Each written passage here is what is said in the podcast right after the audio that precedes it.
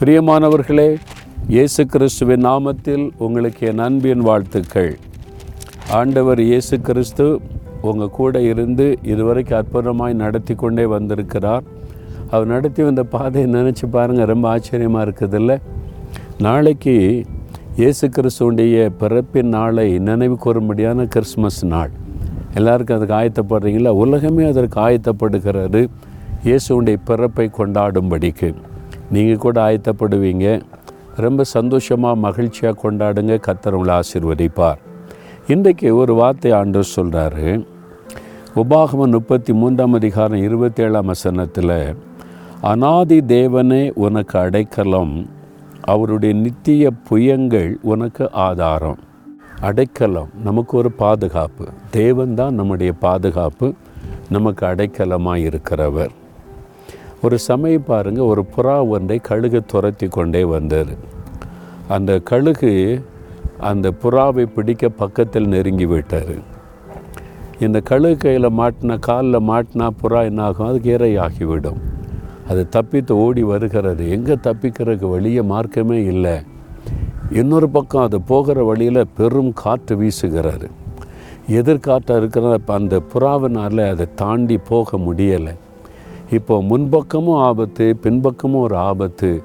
எப்படி தப்பிக்கிறதுன்னு நினைக்கும் போது அந்த மலை பகுதியில் போகும்போது ஒரு மலை அப்படியே வெடித்து காணப்பட்டார். ஒரு மலையில் ஒரு பாறை வெடித்து காணப்பட்டார்.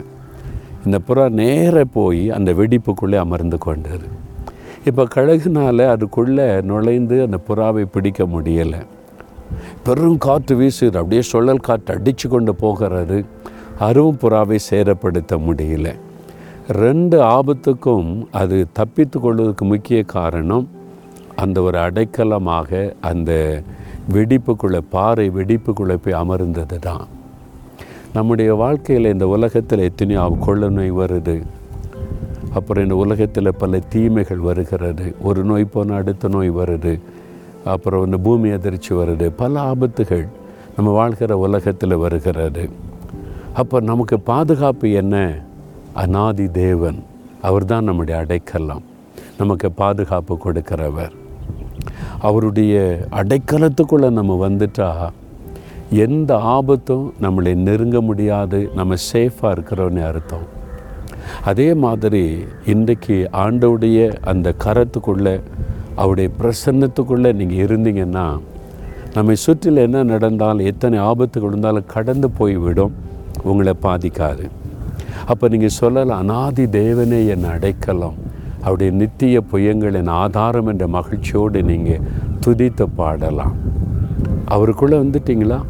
அவருக்குள்ளே உங்களை அர்ப்பணிச்சிட்டிங்களா? இயேசுடைய கரத்துக்குள்ளே உங்களை அர்ப்பணிச்சிட்டிங்களா?